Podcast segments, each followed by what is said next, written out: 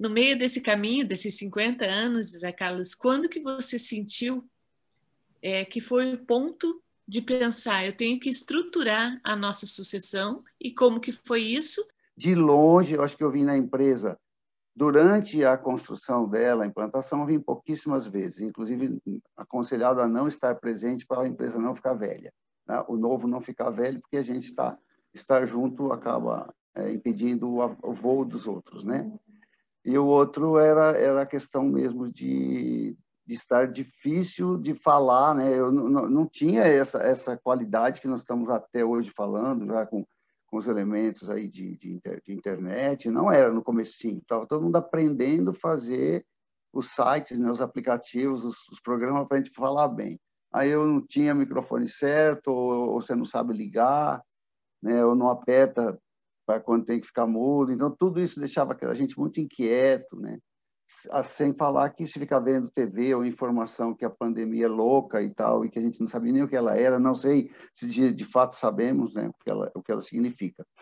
Mas é, é, tem, as coisas têm seu prazo, imagina assim, seu tempo, você contribui, você faz, e, e, você faz e acredita em coisas que, sei lá, eu sei, eu sempre tive isso de chegar lá atrás da montanha, você sabe que tem um universo para acontecer, mas você não não consegue substituir informações ou conhecimentos que você não teve quando você está no dia a dia correndo atrás.